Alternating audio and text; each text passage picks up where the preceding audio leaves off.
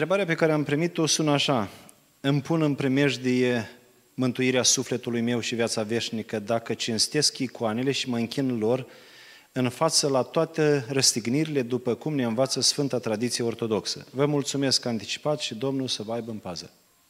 Deci îmi pun viața veșnică în primejdie dacă mă închin icoanelor și în fața tuturor răstignirilor? Răspunsul e simplu. Da.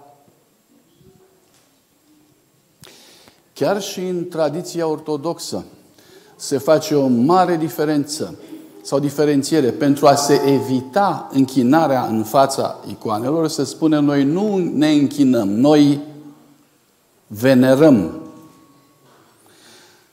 S-a folosit cuvântul venerare pentru a se evita cuvântul închinare. Este o problemă de nuanță, pentru că până la urmă venerarea și închinarea, din punct de vedere formal, al modului în care omul le realizează, e același lucru. Adică același lucru face omul în venerare, se pleacă în genunchi, ca și în închinare. Același lucru face omul în venerare, zice-se, în momentul în care se duce sărută icoana, ca și în închinare. Același lucru face omul când își face cruce în fața icoanei, când se pleacă în fața icoanei. Am spus lucrul ăsta.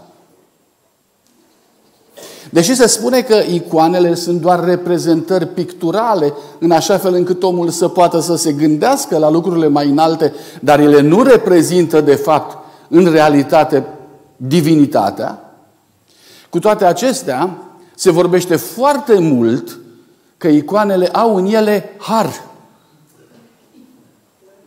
Că numai așa se poate ca o icoană să devină făcătoare de minuni. Nu? Dacă are har în ea, adică dacă are o putere specială în ea. Dacă veți studia modul în care se fac icoanele, veți observa că icoanele se fac sub anumite gesturi de sacralitate.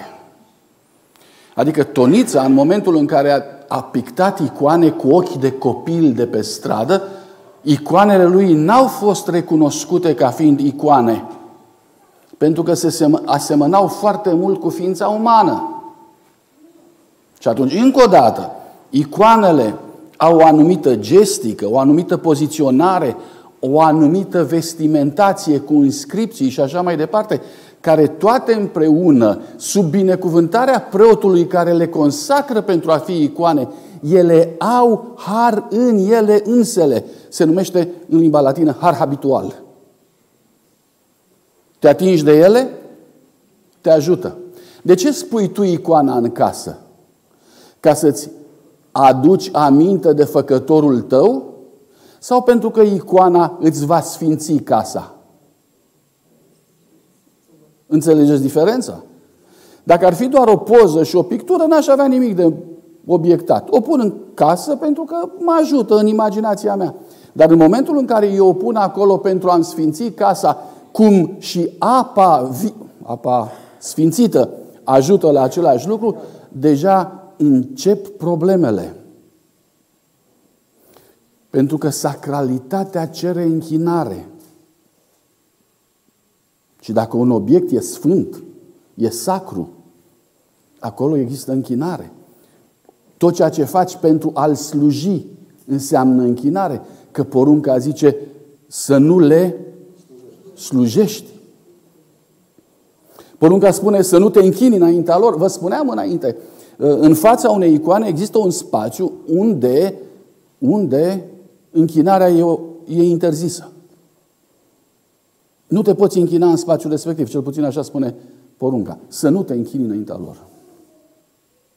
Dacă mă întrebați de ce, punctul numărul unu, așa zice Dumnezeu, și și dacă n-aș avea nicio explicație, tot ar trebui să ascult, dar după ce citesc Sfânta Scriptură, am dat ca exemplu Isaia patruzeci și patru, și unde Isaia încearcă și explică și spune: dar omule, nu e nimic sfânt în icoana respectivă, nici materialul, nici culorile, nici pictura, nici nimic nu este supranatural. Și atunci, în final, prorocul Isaia încheie spunând: tu dacă te gândești bine ce ai făcut acolo, n-ajungi la concluzia că în mâna ta este o... O, ziceți. Deci, aduceți-vă aminte, Isaia patruzeci și patru. Nimeni nu intră în sine însuși și nu se gândește ca să zică: oare nu am în, mina, în mâna mea o minciună? Și atunci aici apare problema. Dacă eu mă închin în fața unui fals, în fața unei, minciu, unei minciuni, nu folosesc termenul celălalt care este tot în Isaia. Termenul celălalt, vi-l aduceți aminte? Termen biblic. Poftiți? Îi zice scârbă. Ceea ce înseamnă urăciune. Dacă eu mă închin în fața unei minciuni, vreau să vă întreb: sunt în siguranță? Sunt în siguranță? Și după asta vine Sfântul Apostol Pavel și zice: păi omule, tu știi ce ai făcut? Ce am făcut? Păi ai schimbat slava Dumnezeului nemuritor, ai schimbat-o cu o imagine a unui om muritor. Păi ești în siguranță când faci lucrul ăsta. Și apoi trece la religiile păgâne, care spune: sau a dobitoacelor, târătoarelor și așa mai departe. Deci există o poruncă a lui Dumnezeu clară în privința aceasta și există și explicații foarte pertinente în cuvântul lui Dumnezeu, care arată că în momentul în care eu fac lucrul acesta se produce o decadență mentală, un blocaj mental la cel ce se închină. Te închini în fața unei minciuni și tu spui că minciuna respectivă te ajută, te mântuie?